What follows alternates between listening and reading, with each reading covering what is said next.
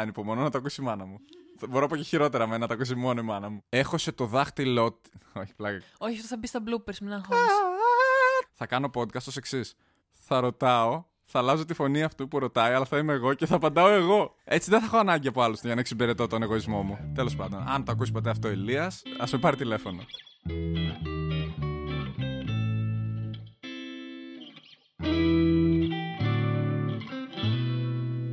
Rand Podcast, επεισόδιο 8, με τον Γιώργο Γιωτάκο. Γεια σου Γιώργο!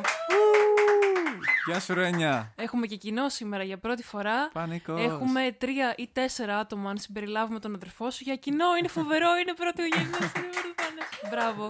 Και τους αφήνουμε να γελάνε και να χειροκροτάνε γιατί τίποτα από αυτά που θα πούμε δεν θα έχει ουσιαστικά πλάκα. Οπότε μπορούν να σιγοντάρουν λίγο. Έχεις το λόγο, Γιώργο. Ε, λοιπόν, καλησπέρα σε όσους μας ακούνε. Εγώ είμαι ο Γιώργος ή αλλιώς Γιωτάκους, a.k.a. Γιωτάκος Γιώργος ή αλλιώς G και G. Ε, είμαι πολύ χαρούμενος που βρίσκομαι εδώ.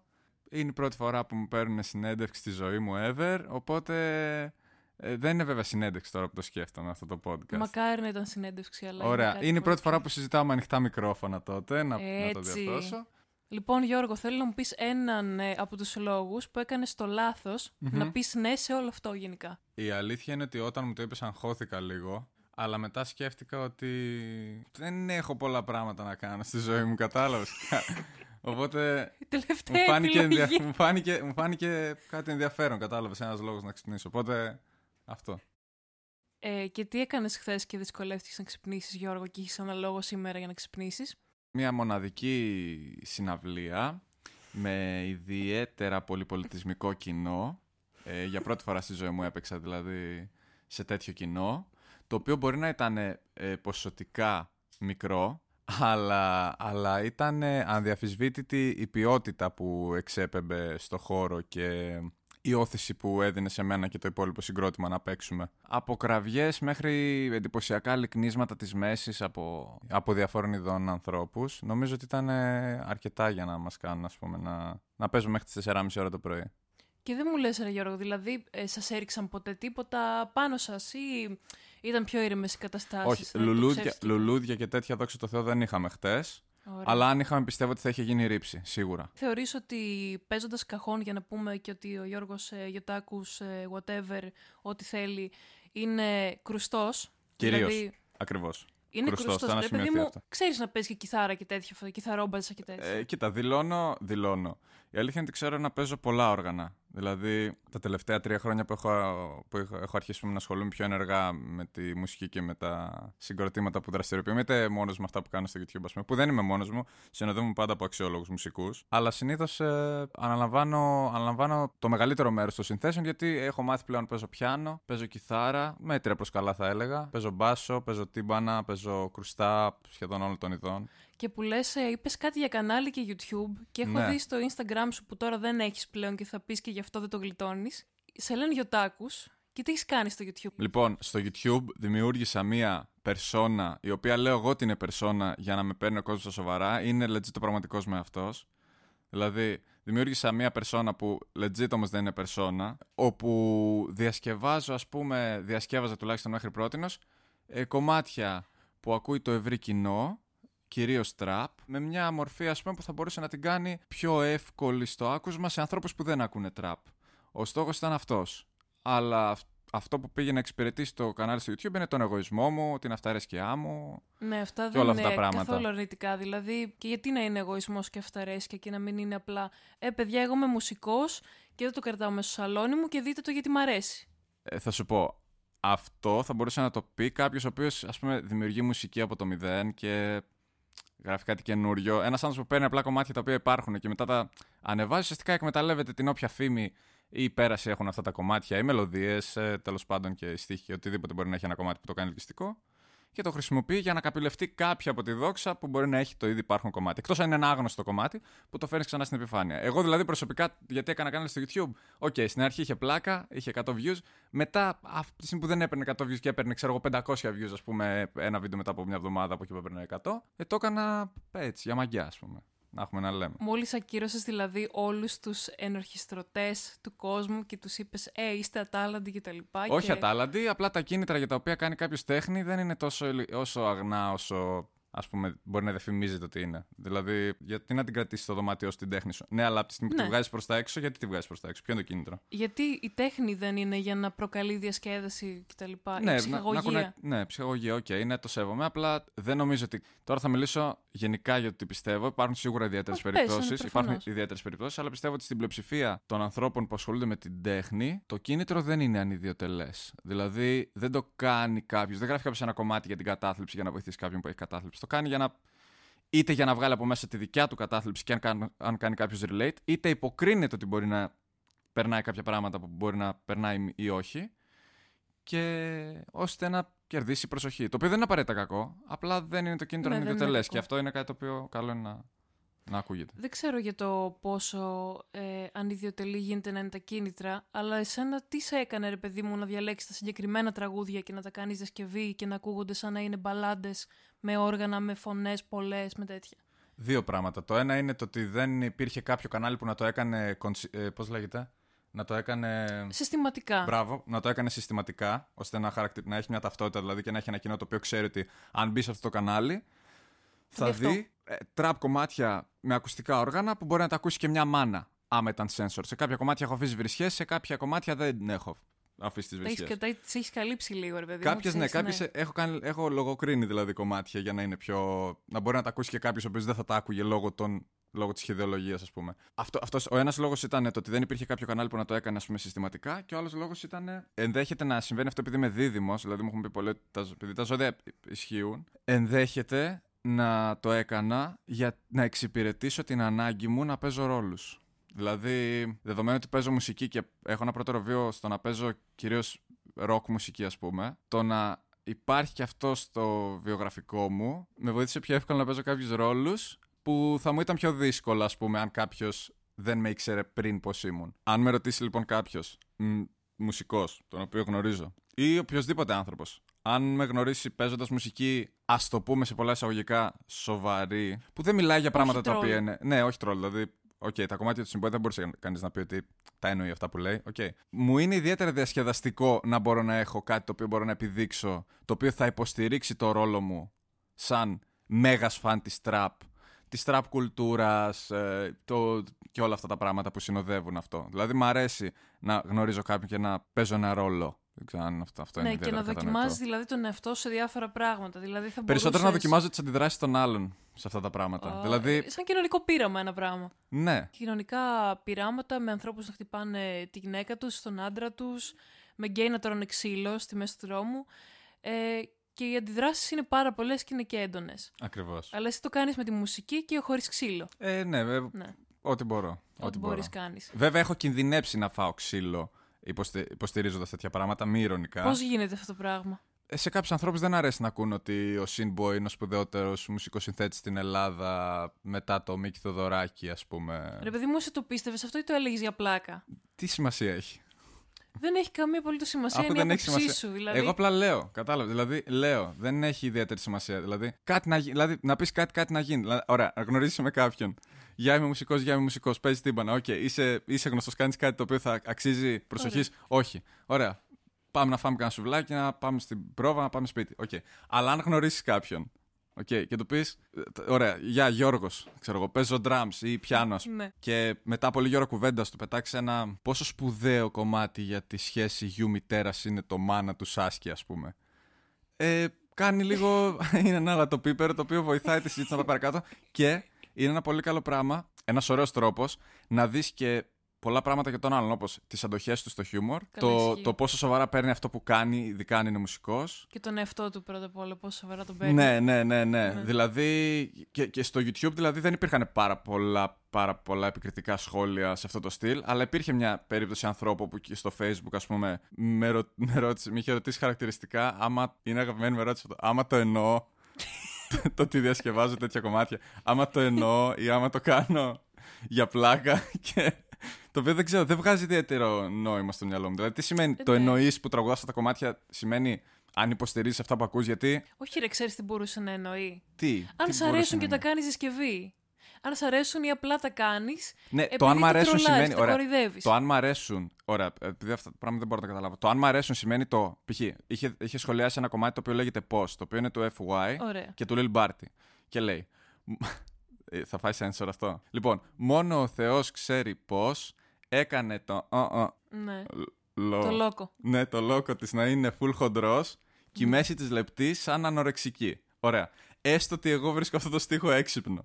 Σημαίνει ότι έχω beef με τις κοπέλες οι οποίες έχουν πρόβλημα νευρικής ανορεξίας. Δηλαδή δεν, το, δεν, το, δεν μπορώ να το καταλάβω. Τώρα αυτό. ανοίγεις το θέμα του cancel ε, culture, ξέρω εγώ, που ακούμε κάτι και λέμε αυτό το εννοεί και το πιστεύει 100% και το πετάμε στα σκουπίδια από τον άλλο όροφο. Ο στίχος αυτός μπορεί να είναι απλά επειδή κάποιος κάθισε και λέει: Ωραία, δεν ξέρω τι να γράψω, που μάλλον αυτό είναι. Ναι. ναι. Αλλά σε πολύ θεωρητικό επίπεδο τα λέμε όλα αυτά. Δηλαδή δεν έχει και τόση σημασία όπως είπες πριν. Όχι, και επίσης να πω για το cancel culture ότι Ναι. λύνει περισσότερα προβλήματα από όσα ανοίγει, γιατί η υπερευαισθησία τιμωρεί τους κακούς, απλά παίρνει ξώφαλτσα και κάποιους μέτριους. Δηλαδή, ένας καθα... καθαρός άνθρωπος, από άποψη του πώς έχει συμπεριφερθεί, ας πούμε, σε γυναίκες ή σε... Για ποιους άλλους λόγους μπορεί να κάνει Δεν έχει να να γίνει φοβηθεί κάποιος κάτι κα- έτσι. Ή, ή δεν έχει πρώτερο ρατσιστικό βίο, Μμ. έτσι. Οκ, το cancel culture στο Σεφερλί είναι borderline ε, legit, δηλαδή έχει πατήσει. Τα... Έχει πατήσει Έχει στοιχεία, ναι, που μπορεί να ναι, επιβεβαιωθεί. ε, έχει κάνει πολύ μεγάλε, πολύ, με- πολύ σπου- σπουδαίες, πολύ γνωστές και διάσημες και ας πούμε παραστάσεις που άρεσαν στον κόσμο πατώντας πάνω σε αστεία για χοντρούς. Ναι, είναι το punching down Η- που λένε ναι. και στην κομμωδία, ναι. Αυτό γινότανε. Το ότι τώρα δεν είναι αποδεκτό και τρώει κράξιμο, δε, δε- εγώ προσωπικά δεν μπορώ να απαντήσω το αν είναι καλό ή κακό. Γιατί αν είναι να τρώει ένα σεφερλής αδίκως κράξιμο γι' αυτό, για κάθε ένα σεφερλί, β- μέσω του cancel culture, ας πούμε, κατακεραυνώνονται άνθρωποι οι οποίοι έχουν κάνει όντως πράγματα τα οποία θα έπρεπε να κατακεραυνωθούν. Οπότε είναι αναγκαίο κακό για να λυθούν κάποια ζητήματα. Ξέρεις τι πιστεύω εγώ το cancel, ότι αυτό που λες παίρνει μπάλα και μέτριους, αλλά μερικές φορές παίρνει και ανθρώπους που είναι αρκετά μπερδεμένοι. Δεν ξέρουν πραγματικά ποιον να πιστέψουν και τι να πιστέψουν, γιατί είμαστε σε μια εποχή που έχουμε πολλά στοιχεία για τον καθένα. Είναι εύκολο εγώ να πάω να δω την τάδε, ξέρω εγώ, ή τον τάδε και να μάθω τα πάντα για αυτόν. Ε, βλέπε γιου, ας πούμε, τη Ναι, σειρά, ναι. μέσα από το Instagram και το Facebook. Ναι. Ναι, γεγονός. Γεγονός. Ε, ναι, μεν το cancel ξεφεύγει μερικές φορές, αλλά δεν νομίζω ότι είναι πολλές. Είναι πολύ λίγες. Ε, και εγώ συμφωνώ Ναι, σε αυτό. και μετά από πολλά χρόνια, ας πούμε, καταπίεσης και κρύψίματο και θαψίματο ανθρώπων που έχουν κάνει ακραίες, ακραία κακές πράξεις, αυτό είναι, ας πούμε, ένα άλλο πράγμα που αναγκαστικά θα προέκυπτε για να φέρει μια ισορροπία. Εγώ έτσι το σκέφτομαι. Με κοινωνική ισορροπία, ας πούμε. Ναι, συμφωνώ, συμφωνώ 100%. Και με, κλασι- με, με, με καλό πρόσφατο παράδειγμα της δηλώσης του Σάκη Ρουβά. Δεν Ω, ξέρω, ναι. το Ναι, οποίο ναι, ναι. το έμαθα, το, άργησα να το μάθω κιόλας. Το να μην, υπ- αν δεν υπήρχε το cancel culture, δηλαδή αν δεν υπήρχε μια ομάδα ανθρώπων που να τον κάνει trend στο Twitter, Ναι. ας πούμε, ώστε να βγει αυτό το πράγμα παρά έξω, γιατί κανονικοποιείται. Περνάει έτσι, Κα- μασημένο. κανον- ναι, κανονικοποιείται μια πράξη, δηλαδή παιδοφιλίας. Δηλαδή δεν είναι απλά πράγματα. Το γεγονό να βγει κάποιος να πει Λυπάμαι για τη στεναχώρια που περνάει ένας άνθρωπος. Που είναι Επειδή όταν το βιαστής. γνώρισα, τον Ναι. ήξερα καλό, δεν έχει σημασία. Από τη στιγμή που μάθησε ότι κάποιος έχει κάνει κακό σε παιδιά ή έχει κάνει κακό σε γυναίκες ή έχει κάνει κακό Τελείωσε, γενικά. ναι. Απλά αυτά τα πράγματα είναι Ναι, είναι μεμπτά φοβερό. γιατί, γιατί είναι και γιατί πρέπει να είναι. Okay. Οπότε είναι καλό το ότι υπάρχουν ομάδες ανθρώπων που δραστηριοποιούνται μαζικά. Το ότι αυτό μπορεί να πάρει μπάλα κάποιους ανθρώπους αδίκως, ναι, οκ. Το Σεφερλί μπορεί να τον πήρε αδίκως. Αυτή τη στιγμή ο Σεφερλίς δουλεύει κανονικά όμως. Δηλαδή έγινε, έγινε, έγινε ντόρος για λίγο καιρό Κάπως ότι έτσι, είσαι ναι. βλάκας, είσαι, είσαι μισογίνης, είσαι χοντροφοβικός, δεν ξέρω πώς λέγεται. Οκ, έγινε ναι. αυτό για λίγο. Ακόμα δουλεύει, δεν, δεν έχει συμβεί κάτι. Απλά αυτοί που δεν ακολουθούν το χιούμορ του πλέον δεν το ακολουθούν. Στα λόγια σου κράτησα εγώ μία φράση για τα όρια του χιούμορ. Τι πιστεύεις για τα όρια του χιούμορ, θεωρείς ότι θα γελάω, θα γελάω με κάτι και θα λέω κάτι αστείο και δεν θα με νοιάζει κάπως ή πρέπει να περνάει από δύο και τρία φίλτρα ένα χιούμορ και ένα αστείο; Λοιπόν, αν με ρωτούσες πριν 4-5 χρόνια, θα σου έλεγα ότι, όποιο, ότι όχι απλά δεν, υπάρχει, δεν υπάρχουν όρια. Ε, Όποιος βάζει όρια είναι και στενόμυαλος. Όντας δηλαδή φαν των αστείων με θανάτους, ειδικά εγώ, για συγγενικά πρόσωπα κοντινών μου ανθρώπων, θα σου απαντήσω αυτό. Τώρα θα το αλλάξω λίγο και θα πω ότι δεν υπάρχουν όρια, αλλά αυτό έχει να κάνει με την κάθε σχέση που έχεις με κάθε άνθρωπο με τον οποίο. Δηλαδή, δεν θα έπρεπε να είναι OK να είσαι αρκετά άνετος, χωρίς να έχεις οικειοποιηθεί έναν άνθρωπο βασικά αρκετά, ο οποίος έχει χάσει κάποιο από τα μέλη της οικογένειάς του, να θεωρείς αυτονόητο ότι πρέπει, ότι είναι OK να κάνεις πλάκα με αυτό. Γιατί εγώ αυτό νόμιζα όταν ήμουν μικρότερος. Δηλαδή, είναι απλά λόγια. Γιατί να πονέσουν κάποιον αρκετά ώστε να γίνει θέμα. Αλλά αυτό άλλαξε με τα χρόνια μεγαλώνοντας, ας πούμε, και συναστρεφόμενος με ανθρώπους οι οποίοι δεν είχαν τα ίδια. Ε, δεν είχαν τις ίδιες αντιλήψεις με μένα όσον αφορά το χιούμορ. Ναι. Άλλαξε και πιστεύω προς το καλύτερο. Γιατί, ναι, δεν θα έπρεπε να είναι okay, να πεις στον Προς το άλλο ότι η καλύτερο μάνα σου αν είναι εννοείς, κρύη. ε, ότι Παλεύεσαι. έχεις βάλει μερικά ε, όρια, τα οποία δεν κάνουν τους άλλους να πληγώνονται τόσο, ας πούμε. Αν πληγώνονται. Ναι, αυτό έχει να κάνει με το, με το άτυπο συμβόλαιο που έχουμε συνάψει μέσα στη σχέση μας. Δηλαδή, αν ξέρω ότι κάποιον τον πονάει κάτι, οκ. Αν δεν το ξέρω, εκεί, εκεί έρχεται αυτό που λέω πριν, ότι αν δεν το ξέρω, να, πρέπει να περιμένω να το μάθω για να προχωρήσω στο να κάνω τέτοιου είδους αστεία. Ε, τραβηγμένα ή Κατάλαβα. που, που μπορεί να παρεξηγηθούν. Για να πω και κάτι σχετικό για το YouTube σου και το κανάλι το οποίο λες το χαρακτηρίζεις ως παρατημένο στο Ναι. Instagram το οποίο δεν έχεις πλέον. Ναι. Τι γεγονός. συμβαίνει με το Instagram; Είναι η δεύτερη φορά που το κάνω αυτό στη ζωή μου, το να απέχω για ένα χρονικό διάστημα από τις ε, online δραστηριότητες. Το οποίο βέβαια δεν κράτησε ειλικρινώς όσο θα έπρεπε, γιατί μετά έκανα Viber, γιατί έπρεπε σαν και ντε για λόγω δραστηριοτήτων, ας πούμε, να σε εννοούμε. Ναι, ο λόγος που τα έκλεισε ήταν γιατί ήταν ε, η προηγούμενη περίοδος, πριν τα κλείσω δηλαδή, ήταν μια βεβαρημένη, ας το πούμε, ψυχολογικά περίοδος για μένα, η οποία έχριζε ενδοσκόπηση. Και δεν είναι και το πιο εύκολο πράγμα να κάνεις ενδοσκόπηση έχοντας Χωρίς αντιπερισπάσμους, αποσπάσεις. έχοντας έτσι. Μπράβο. Το οποίο βέβαια, το οποίο βέβαια, να πω εδώ στο σημείο ότι είναι, δεν το λέω υπερήφανα, γιατί το να αφήνεις τον εαυτό σου να επηρεάζεται από κάτι στο οποίο υποτίθεται έχεις έλεγχο, γιατί πρέπει να κλικάρεις για να μπεις στα social media. Είχα δει την εξής φράση στο YouTube, δεν, δεν, θα- δεν την κάνω quote, δεν ήταν ακριβώς έτσι, αλλά έλεγε ας πούμε ότι υποτίθεται ότι έχεις χρήση πάνω σε αυτά και ότι είναι δικό σου πρόβλημα το αν μπαίνεις. Το οποίο ισχύει full, απλά εγώ λογικά, α, δεδομένου ότι είχα την επιλογή να μην μπω, αλλά έμπαινα, Οκ. Δεν ήμουν αρκετά δυνατός για να το απλά να τα κρατήσω κλειστά. Το οποίο είναι πάλι γελίο το να φτάσει σε σημείο ένας άνθρωπος 24 χρόνων να πει Δεν έχω έλεγχο πάνω από το κινητό μου ή από το. Και γιατί να έχεις, αφού είναι σαν παιχνίδι και το χρησιμοποιούμε για διασκέδαση. Ναι, ε, εγώ, εγώ. Η χρήση που έκανα δεν ήταν ότι ήταν βαριά. Απλά το άγχος το ότι υπήρχαν και το ότι. Δεν ξέρω. Τι σε άγχωνε δηλαδή, Α, αυτός με ακολούθησε και δεν τον ακολουθώ, level. Ή το άγχος σου ήταν πιο πολύ σε στυλ, Τι θα προβάλλω, τι θα ανεβάσω, τι υλικό θα προσφέρω. Το μεγαλύτερο μου πρόβλημα ήταν ε, στο να πάντα στο να είμαι τυπικός με τους ανθρώπους με τους οποίους μιλάω μέσα από τα social media. Το οποίο έβρισκα ήδη εξαιρετικά δύσκολο πριν να έχω social media. Από 15-16 και μετά είχα, είχα θέμα ακόμα για να σηκώνω το τηλέφωνο. Ναι, αυτό μου ήταν, ε, μου ήταν δύσκολο να βλέπω, αναπο- να, να μου στέλνει κάποιος μήνυμα και να μην απαντάω.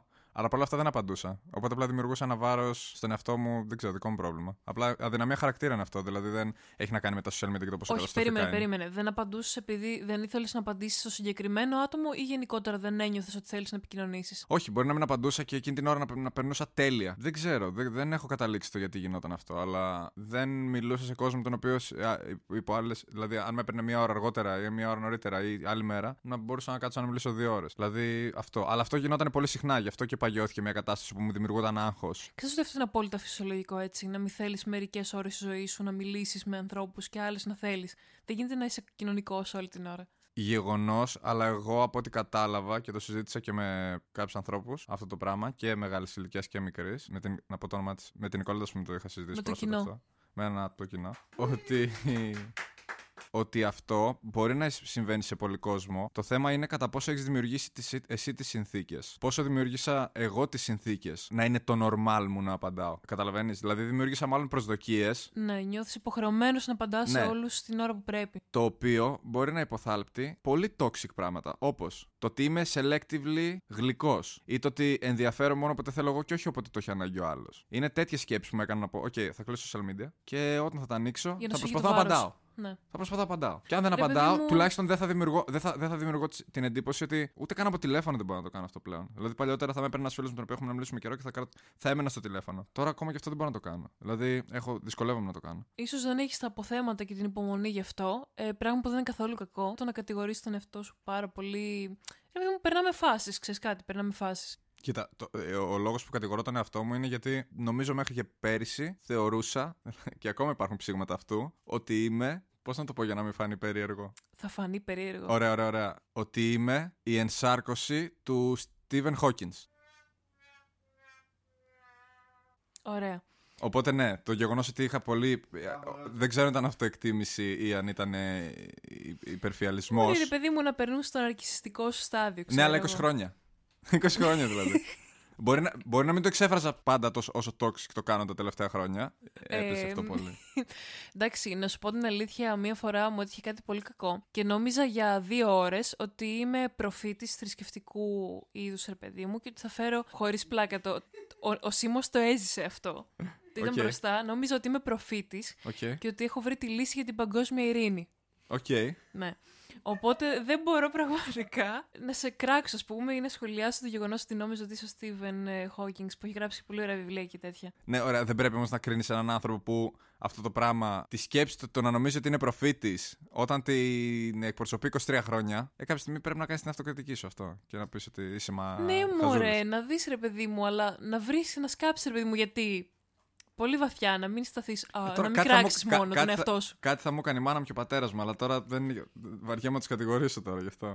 Κάτι θα μου έκαναν. Προφανώς δεν Ε, φταίω εγώ. Γιατί να φταίω εγώ; εγώ δεν φταίω Προφανώς σχεδόν πάντα τίποτα φταίνει οι από ό,τι γονείς. συμβαίνει. Πάντα φταίνει οι γονείς. Εννοείται. Ε, μπορεί να φτάνει και η εμπειρία σου, ξέρω εγώ. Ναι. Πάντως αυτό με τα social media, ε, απέχεις και από το YouTube ή είναι μόνο αυτά που μπορείς να επικοινωνήσεις με άλλους; Από το YouTube απέχω λόγω κορεσμού. Δηλαδή δεν έχω βρει κάτι να με συναρπάσει και να. Και επειδή και η παρέα. ε, Γιατί βοήθησαν πάρα πολύ οι άνθρωποι που είχα κοντά μου. Δηλαδή είχα βιολί πριν μάθω να παίζω βιολί, γιατί τώρα τελευταία παίζω και βιολί. Είχα τη φι- αυτή την Νικολέτα που ανέφερα πριν παίζει βιολί. Το φίλο μου τον Ανδρώνικο, ο οποίος αναλάμβανε το να φτιάξει τον ήχο. Το φίλο μου τον Ηλία, ας πούμε, που έγραφε, έγραφε κιθάρες. Το φίλο μου τον Θανάση που έκανε το ίδιο. Την Έλληνα την Τζιγάρα, που τώρα με απατάει με ένα συγκρότημα. ε, Τέλος πάντων. Ε, Αλλά τους αγαπάμε τους Μπόμπια. Ξέρεις ποιο, είναι Τους το, αγαπάμε. ξέ- ξέ- ξέρεις ποιο είναι το χειρότερο; Ότι το εννοώ. Τέλος πάντων. Ε, ναι, οι, οι, οι συνθήκες κάτω από τις οποίες δημιουργήθηκε τέλος πάντων αυτό το YouTube οικοδόμημα που από πλάκα έγινε κάτι το οποίο έκανα πιο. Με συνέπεια, Με ρε παιδί μου. Το έκανα με συνέπεια. συνέπεια. Το έκανα ανατακτά χρονικά διαστήματα. Καταρχάς ξεκίνησε στην πρώτη καραντίνα. Είχαμε κλειστεί δηλαδή μια παρέα ατόμων, 6-7 ατόμων. Ήμασταν σχεδόν κάθε μέρα μαζί, κλεινόμασταν σε ένα σπίτι και κάναμε πράγματα. Όχι τρελά, ενδια- με τρελό ενδιαφέρον, αλλά Ακούγατε υπήρχε μια μουσική, χημεία. ξέρω εγώ. Ούτε καν. Από τα χειρότερα μου πράγματα είναι να μαζεύουμε και να ακούμε μουσική. Παίζαμε επί τραπέζι και κάναμε άλλα πράγματα. Απλά προέκυψε στο ότι να δημιουργήσουμε ασχε- αρκετά στενού δεσμούς ώστε να λυθώ κι εγώ, να λυθούν και οι υπόλοιποι. Και να πούμε, OK, πάμε να κάνουμε μια μούρλα έτσι. Ας πούμε. Βοήθησε και αυτό πάρα πολύ. Α, ναι, ξέχασα να αναφέρω ότι ο αδερφός μου μου έκανε τα βίντεο τζάμπα. Ο, ο Ναι. Ιωτάκος. Η Οτάκο. Μπορείτε να το βρείτε Ιωτάκο. Θα αφήσω εγώ κανένα link στην περιγραφή Ναι, link γενικά in για το bio κανάλι. προφανώς. Ναι. Link in bio. Αυτό, όσον αφορά τα social media δηλαδή. Ναι. Α, α, ε, και, και όσο, όσο αφορά, αναφορά την απο- αποχή με το YouTube, ναι, έχει να κάνει με το ότι έφτασε σε λίγο, λίγο σε κορεσμό και επίσης δεν είναι οι ίδιες συνθήκες με τους ανθρώπους με τους οποίους το έκανα. Δηλαδή, μεγαλώνοντας υποχρεώσεις και εγώ έμενα στη Θεσσαλονίκη ε, έξι χρόνια, τώρα κατεβαίνω και καρδίτσα πιο συχνά. Δηλαδή, δεν υπάρχει, τόσο, δεν υπάρχει αρκετός χρόνος για να νιώσω άνετα με αυτό. Δηλαδή, έχεις βαρεθεί τα ένοχα ή θα συνεχίσεις κάποια στιγμή; Ε, κοίτα, η Ναι, αλήθεια είναι είναι ερώτηση ότι παγίδα, γιατί Ωραία, ωραία, θα είναι σου πω, άβολο. θα σου ναι. πω. Ελπίζω να μην φτάσω 30 χρόνων και να μην το κάνω από ντροπή και θα ήθελα να το κάνω νωρίτερα. Ξέρω σίγουρα ότι θέλω να κάνω ένα συγκεκριμένο κομμάτι τελευταίο γιατί ήταν το κομμάτι που έβαλε το Simboy στα σαλόνια. Δηλαδή ήταν το κομμάτι το οποίο υπήρχε μια μικρή περίοδος το 17 που άκουσα πρώτη φορά Simboy. Ο αδερφός μου, βέβαια, να το, να το δώσω αυτό το εύσημο, είχε ανακαλύψει το Simboy πολύ πριν. Πώς με γίνεται κομμάτια. αυτό; Ναι, ο αδερφός μου ήταν στο ίντερνετ περισσότερε ώρες από ότι εγώ. Πα- ε, Είναι, ο- είναι δύσκολο γιατί το 17-18 έκανε μπαμ. Κοίτα, μπαμ έκανε με το Gigi, το οποίο αν δεν κάνω τρελό λάθος βγήκε το 18. Ναι. Εγώ όμως Το τρελάθηκα με το κομμάτι το high, όπου είδα και πρώτη φορά βαμμένο μαλλί Με το κόκκινο. high, ναι. Λοιπόν, κάνει το μπαμ σε μένα με το κομμάτι high και μετά βγάζει το Gigi. Από τη στιγμή που βγήκε το Gigi και μετά, όσες φορές ανέφερα το Sin Boy σε κόσμο που διαφορετικά θα έπρεπε είτε να ακούσω κράξιμο, είτε να γίνει η κουβέντα που είμαι πριν που συστήνομαι και λέω αυτά που λέω, ας πούμε, για να, για να μην βαριόμαστε. Σταμάτησε μετά να έχει τόση πλάκα γιατί ε, ε, κανονικοποιήθηκε πάρα πολύ το να ακούω Sin Boy. Κατάλαβες. το Δεν ένιωθα μαμά πλέον νομίζω έγινε ρέμπελος. σούπα. Το; Και με το μαμά. Και με το μαμά, ναι, απλά το Gigi βγήκε πιο νωρίς, αν δεν κάνω λάθος. Το μαμά βγήκε το 19. Δεν θυμάμαι καθόλου. Το Α, τα λατρεύω και τα Gigi δύο. με τη Ρίνα είχε βγει πιο πριν, παιδιά. Είμαι σίγουρος. Λοιπόν, να ψάξει λίγο το κοινό, παρακαλώ. Επιβεβαιώνει το κοινό μας ότι αυτό είναι σωστά. Επιβεβαιώστε λίγο ότι το Gigi είχε βγει πριν. 19 το μαμά. Άρα σίγουρα το Gigi βγήκε πιο νωρίς. Εκεί έκανε το BAM, κάνει κοπήθηκε για να το ολοκληρώσω. Και θα, θα ήθελα λοιπόν, απαντώντας στην ερώτηση για το αν θα ξανά έκανα. Ωραία. Αυτό βέβαια δεν είχα σκοπό να το πω. Θα ήθελα Ε, μην να είναι το το πεις. τελευταίο κομμάτι που θα κάνω, αλλά να ρίξω legit λεφτά. Τύπου να πάω στο Κόσοβο, να πω τη Ειρήνα και το Συν. Καθίστε ένα δευτερόλεπτο, σας βγάλω μια φωτογραφία τύπου. Ή ιδανικά στο γάμο τους θα ήθελα να γίνει αυτό. Τέλος πάντων. Να τους βγάλω μια φωτογραφία ή να βγούμε μια φωτογραφία, ας πούμε, όλοι Ε, να μαζί. βγείτε μαζί, ναι. Και ένα κλιπ, ξέρω εγώ, πολύ καλό. Με αυτούς ή μόνος σου; Μόνος μου είναι, σιγά μην τους δώσω cloud. και βγάζουν τραγούδια αυτοί συνεχώς, τέλος πάντων. Βγάζουν που πάνε άπατα. Α, τέλος πάντων. Ναι, μας έχεις στεναχωρήσει και εσύ τώρα. Έλεγα ότι αυτό, ας πούμε, για να έχει σχέση με αυτό που λέγαμε στην αρχή, το ότι σε κάποιον μπορεί να άρεσαν αυτά, δεν ήταν ο λόγος που τα έκανα. δηλαδή, εγώ τα έκανα, κατάλαβες. Και απλά άρεσε σε κάποιους ανθρώπους αυτό. Όσον αφορά αυτό που λέγαμε πριν για την ανιδιοτέλεια στην τέχνη και αυτά. Στην τέχνη. Ε, τι κάνει, Σερβαρβάρα, αυτή την περίοδο της ζωής σου, ρε παιδί μου, μουσικά; Μουσικά. Ναι. Λοιπόν, παρά την αποχή μου από τα δρόμενα, τα μουσικά τα οποία ακολουθούσα πριν ολοκληρώσω σχεδόν τις σπουδές μου όπως τώρα, που πηγαίνω περισσότερο καρδίτσα ας πούμε και δουλεύω. Τώρα δεν δουλεύω. Τέλος πάντων, πηγαίνω στην καρδίτσα. Α, πες γι' αυτό άμαθες. Λοιπόν, τι να Τι πω. κάνεις στην καρδίτσα; Στην καρδίτσα. Εκτός από το να παίρνεις ε, δίπλωμα οδήγησης. Α, εκτός Ναι. από το να παίρνω δίπλωμα οδήγησης, με πήρε σήμερα by the way ο καθηγητής μου και δεν το σήκωσα. Ενώ δεν υπάρχει κανένα λόγος να μην το Δεν σηκώσω. πρέπει να Με- σηκώνεις όσο- όσο- τηλέφωνο στους Όσο, καθηγητές, ε, όσο οδήγησης, κα- είναι κάναμε μια παγίδα. δουλειά τέλος πάντων με ένα από τα συγκροτήματα για τα οποία θα μιλήσω σε λίγα δευτερόλεπτα με τα οποία δραστηριοποιούμε αυτή την περίοδο, όσο γινόταν αυτό, με πήρε τηλέφωνο ο καθηγητής μου οδήγησης. Με πήρε για δύο λόγους. Είτε για να δώσω επιτέλους για μηχανή, που έχω δηλώσει ότι θα δώσω και έχω πληρώσει, Wow, καταστάσεις. είτε για να μου δώσει το δίπλωμα σαν χαρτί. Με το που είδα όνομα με το οποίο δεν επι- έχω επικοινωνήσει τις τελευταίες δύο μέρες, η πρώτη μου σκέψη ήταν να το βάλω θόρυβο και να το. Θα μιλήσουμε κάποια άλλη στιγμή. Έγινε αυτό πούμε, σήμερα, εντάξει. Δεν μπορώ Ρε να παιδί κάνω μου, κάτι. θες να διαλέγεις πότε μιλάς με τον άλλο. Κατάλαβα, Αυτό- είσαι Ναι, πίκη. αλλά αυτό δεν είναι ωραίο, ρε γάμο, το κατάλαβες. Γιατί δεν μπορείς μετά να πετύσει από τους ανθρώπους να Ναι, τους αλλά έχεις πώς ανάγκη. επίγοντα είναι τα πάντα. Πώς επίγουσα είναι- ήταν αυτή η κλίση. Δεν το, ήταν ξέρεις, πολύ. δεν το ξέρεις μέχρι να τη σηκώσεις. Και για να τη σηκώσεις πρέπει να έχεις το θάρρος, όσο μπορούμε να το πούμε θάρρος. Είναι λίγο φαύλος κύκλος. Οπότε, αυτή την περίοδο δραστηριοποιούμε με δύο συγκροτήματα. Ένα είναι το συγκρότημα που έχω από 16 χρονών με τους φίλους μου από Καρδίτσα, με τους οποίους ξεκίνησαμε να παίζουμε και μαζί μουσική, τον Ηλέ και τον Ανδρώνικο GOP, με τους οποίους βρισκόμαστε στη διαδικασία μίξης του δεύτερου δίσκου μας. Αυτό επιτρέπεται να το πεις. Ναι, και χάρη μα κάνω Τέλεια. δηλαδή. Και χάρη μα κάνω. Χίλια βγει είχε Έλα, ο πρώτος ρε. δίσκος. Κατάλαβες. Ενώ άμα κάναμε διασκευέ symbol, παπ, τέλος Εκεί. πάντων. Ναι, και το άλλο συγκρότημα ε, είναι. Παίζω με. Παίζεις drums λοιπόν. Παίζω drums ακριβώς. Πω, πω. Στους Roger Fall. Αν δεν κάνω. Είναι μια μπάντα η οποία έχει πάρει το όνομά της από τον τραγουδιστή. Ναι. Τόσο χάλια. Γνώμη γι' αυτό. Ναι, πες μου λίγο, γιατί πρέπει να ακουστεί νομίζω. Είναι ο τραγουδιστής στο κοινό. Θα σου πω. Ζηλεύω που δεν έκανα μαθήματα φωνητικής ώστε να μπορώ να κάνω το ίδιο με ένα συγκρότημα εγώ. Θα ήθελα να είμαι όμορφος, εμφανίσιμος και καλός τραγουδιστής Δεν για να μπορώ να είναι. κάνω Λοιπόν, το ίδιο. προχωράμε. Τέλος πάντων, δεν θέλω να μείνει ότι ζηλεύω τον Γιώργο από αυτό το podcast, οπότε πάμε γρήγορα σε επόμενη ερώτηση. Και σε αυτή την μπάντα παίζεις drums και τι είναι, είναι τι είδος μουσικής κάνεις; Τι είδος μουσικής, το πιο εύκολο για μένα. Pop punk.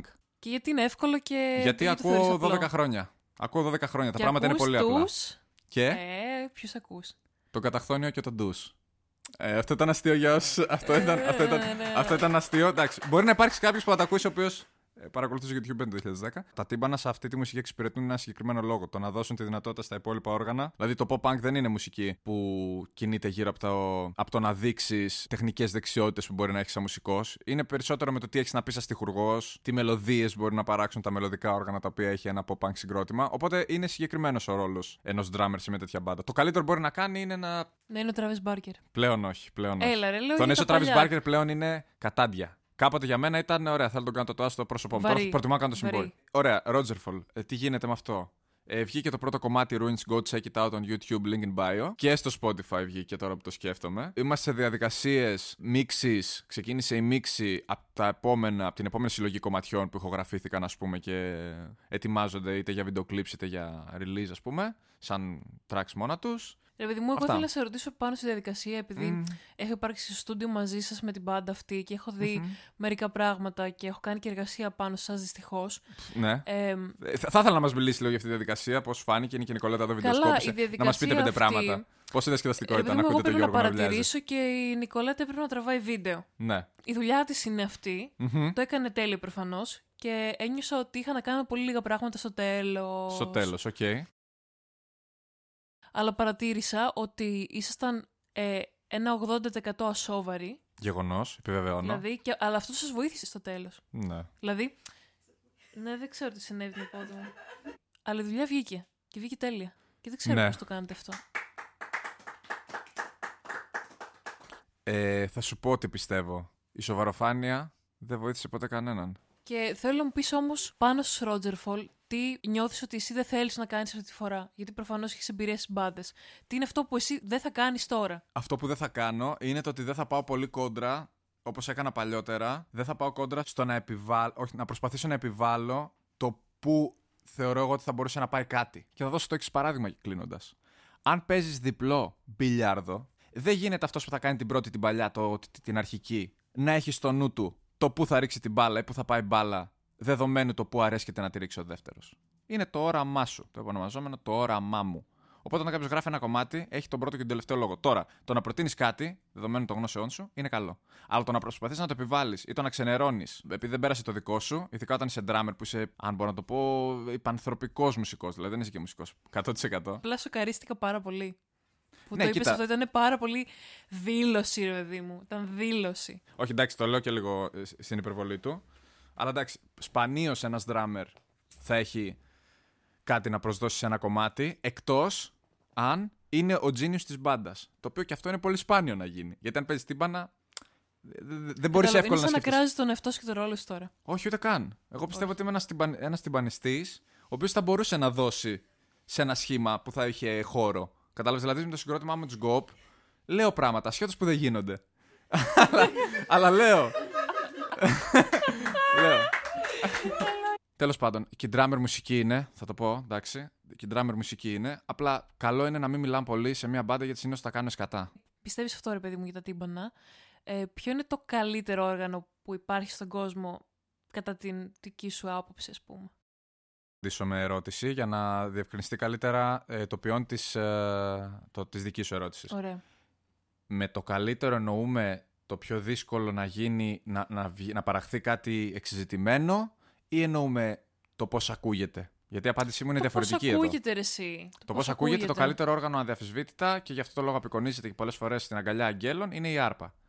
Το καλύτερο όργανο από άποψη δυσκολίας που απαιτείται στο να έχεις την τεχνική κατάρτιση να παράξεις το maximum που μπορεί να Ναι, προσδώσει ναι. το όργανο. Κάνω μεγάλες προτάσεις για να Που φανώ είναι και έξυπνος. δυσκολία για Ναι. το εγκεφαλικά, ρε παιδί μου. Εγκεφαλικά το πιο Ναι. δύσκολο όργανο είναι τα τύμπανα, αδιαφυσβήτητα. Είναι το πιο δύσκολο όργανο να. και δεν το λέω τώρα για να κάνω χιούμορ, επειδή πριν είπα ότι δεν είναι μουσική αυτή που παίζουν τύμπανα. Έτσι. Δηλαδή, αντικειμενικά το να χρησιμοποιείς τέσσερα άκρα είναι λίγο πιο δύσκολο από το να χρησιμοποιείς δύο. Δεν ξέρω, λέω. Υποθέτω. θα Δηλαδή, το- μπορούσε, ρε για να παιδί παίξεις μου, βιολί να- χρειάζεσαι ε, ένα χέρι και άλλο ένα χέρι. Για να παίξεις τύμπανα χρειάζεσαι ένα χέρι, ένα πόδι, ένα χέρι, ένα πόδι, δάχτυλα. Η μέση σου να είναι αρκετά καλά. Ο λόγος που συνέκρινα τα τύμπανα με το βιολί είναι γιατί καταρχάς έχουμε ένα ήδη εδώ μέσα στο χώρο και ηχογραφούσαμε το πρωί και το απόγευμα, οπότε μου ήταν ε, στο μυαλό. Και κατά δεύτερον, θεωρείται από πολλούς όντας άταστο όργανο ένα από τα πιο δύσκολα όργανα. Ναι, Έτσι, είναι πολύ γιατί, δύσκολο. γιατί, είναι, γιατί είναι πολύ δύσκολο να βγάλεις νότες και σωστό ήχο. Το οποίο είναι γεγονός. Έχει Δηλαδή, φοβερή λεπτομέρεια και το λέω Ακριβώς, και από δική μου ακριβώς, εμπειρία. ναι. ακριβώς. Α, ναι, αν δεν κάνω λάθος, Ρένια, παίζεις και εσύ βιολί. Ναι, έπαιζα. Έπαιζες. Νομίζω. Γιατί δεν παίζεις πλέον; Ε, είχα ένα τύχημα ρε εσύ και μετά το ατύχημα ε, ο αγκώνα μου ήταν ε, ραγισμένος. Τι αγαπούσες στο βιολί; Τι ήταν αυτό που σε Τις έκανε να σηκώνεσαι και να συχνότητες παίζεις; και το ρεπερτόριο. Δηλαδή μου άρεσε ε, η χρειά του οργάνου και το ρεπερτόριο. Μιλήσαμε αρκετή ώρα για τη μουσική και νιωθω ότι δεν έχεις να προσφέρεις μόνο αυτό. Εντάξει, δεν μιλήσαμε μόνο για τη μουσική. Δεν είναι η πρώτη φορά που πέφτει έξω κάποιος για μένα, οπότε συνέχισε. Έχεις, ε, για να το κλείσουμε λίγο αυτό με τη μουσική, έχεις κάποιο live ε, το οποίο πρόκειται να παίξεις; Ναι, το επόμενο live το οποίο έχω να παίξω είναι τη, την ερχόμενη Παρασκευή. Το, α- αν και μάλλον ε, όταν θα ανέβει το podcast αυτό θα έχει περάσει αυτή η Παρασκευή. Παίζουμε με τη Χρυσίδα Γκαγκούτη και τρεις υπέροχους άλλους μουσικούς, των οποίων τα ονόματα δεν θα αναφέρω γιατί δεν μας απασχολούν, δεν είναι γνωστοί. Ε, ναι, ε, υπέροχη εμπειρία, πολλοί κόσμος, ε, ενέργεια. Πρώτη φορά είδα ε, κόσμο να διασκεδάζει τόσο πολύ με τραγούδια της Τζούλια Αλεξανδράτου. Δηλαδή, δεδομένου ότι δεν συχνάζω σε πάρτι στο Wii. Ναι, αυτό. Είσαι έρχεται- ενεργός μουσικός. Ενεργός Από τους λίγους. μουσικός, επαγγελματίας πλέον δηλώνω. Πληρώνομαι για να κάνω αυτό που κάνω. Αλήθεια. Ναι, ναι, χρήματα τα οποία τρώω είτε σε φρουτάκια, είτε σε κάρτες Yu-Gi-Oh! είτε σε. Α πούμε. Λες πολλά και ξα... Ανυπομονώ να το ακούσει η μάνα μου. Θα- Μπορώ να πω και χειρότερα με να το ακούσει μόνο η μάνα μου. Ρε παιδί μου,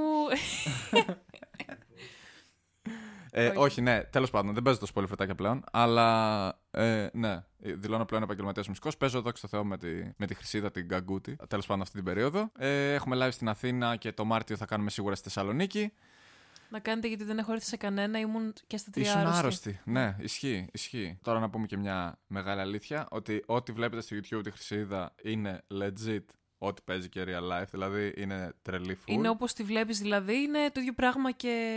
Έντονη προσωπικότητα, Μας- ναι. καυστικό χιούμορ. Ε, Θα ήθελες, ρε παιδί μου, να αφήσεις ένα σχόλιο, κάτι πριν ε, τελειώσει αυτό το επεισόδιο; Ναι, θα ήθελα να είναι 4-4,5-5 ώρες ώστε να ικανοποιήσω πλήρως τον α- απίθμενο εγωισμό και ναρκισμό μου. Ρε παιδί μου, μπορείς να ξανάρθεις τώρα ή εγώ να ξανάρθω γιατί. Την άλλη εβδομάδα τι κάνεις, την άλλη Τετάρτη. Την άλλη Τετάρτη. Ναι, ναι. Ε, Ή απολύτως... και Τρίτη. Λοιπόν, επειδή, επειδή θα βγάζω κάθε εβδομάδα τώρα. Το λέω από τώρα, θα βγάζω κάθε εβδομάδα. ή θα Εντάξει, μην είναι έρθω δύο φορέ solo. σε ρί. Δεύτερη Ή θα σεζόν είναι- έχω, δεύτερη σεζόν. Μετά. Δεν υπάρχει πρόβλημα με το να ξανάρθει κάποιος. Ωραία. Εντάξει, το Κανένα δέχομαι. απολύτως. Το δέχομαι. Οπότε μπορείς Όταν να ήσουν ξανάρθεις, ανάγκη να ε, εκφράσω ναι. κάποιες ιδέες ή κάποια πράγματα που με απασχολούν, θα σου Αυτό. Θα, θα μου σε πάρω πεις. τηλέφωνο να Ναι. στήσουμε άλλη μια συνέντευξη. Ευχαριστώ πολύ. Γεια σας. Ευχαριστούμε Bye. πολύ που ακούσατε. Ευχαριστώ, Δε Γιώργο. Καλή χρονιά.